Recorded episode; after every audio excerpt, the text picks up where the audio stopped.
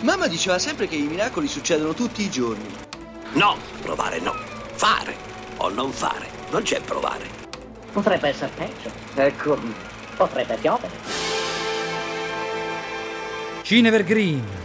Non c'è fine, non c'è inizio, c'è solo l'infinita passione.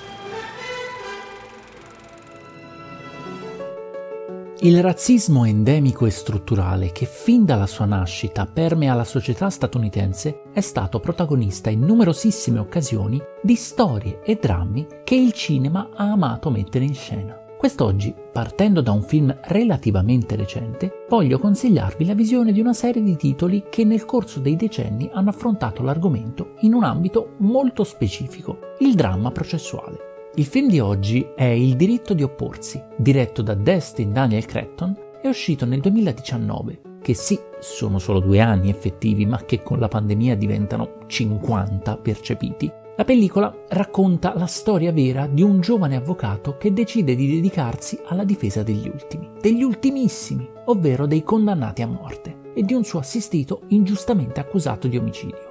Siamo nell'Alabama degli anni 90, ma il film chiaramente vuole parlare all'America contemporanea, quella di due anni fa, trampiana e fortemente ancorata sistemicamente a pregiudizi e soprusi. Se pensiamo che di lì a pochi mesi dall'uscita di questo film abbiamo assistito alla morte di George Floyd e a tutto ciò che ne è seguito, beh, non possiamo che constatare quanto esso sia veramente attuale e necessario. A ben vedere, la pellicola non l'ho trovata eccezionale. Il racconto è piuttosto rivisto, i meccanismi che muovono la trama e i personaggi sono abbastanza prevedibili e le interpretazioni, tolto forse un ottimo Jamie Foxx, non sono poi così imperdibili. E sì, Michael B. Jordan, sto parlando con te. Ma quindi, perché vi ho consigliato la sua visione fin dall'inizio? Anzitutto perché vederlo può darvi la spinta per andarvi a recuperare alcuni vecchi classici che raccontano situazioni molto simili, ovvero di processi in cui il razzismo e l'intolleranza svolgono un ruolo cruciale. Primo tra tutti, Il buio oltre la siepe tratto dall'omonimo libro di Harper Lee e diretto nel 1962 da Robert Mulligan, con Gregory Peck nel ruolo dell'iconico avvocato Atticus Finch. E probabilmente è il dramma processuale più celebre di sempre, tanto che anche nel diritto di opporsi viene citato più volte. E se siete appassionati di cinema, a ben vedere, non avete molte scuse se non l'avete mai visto.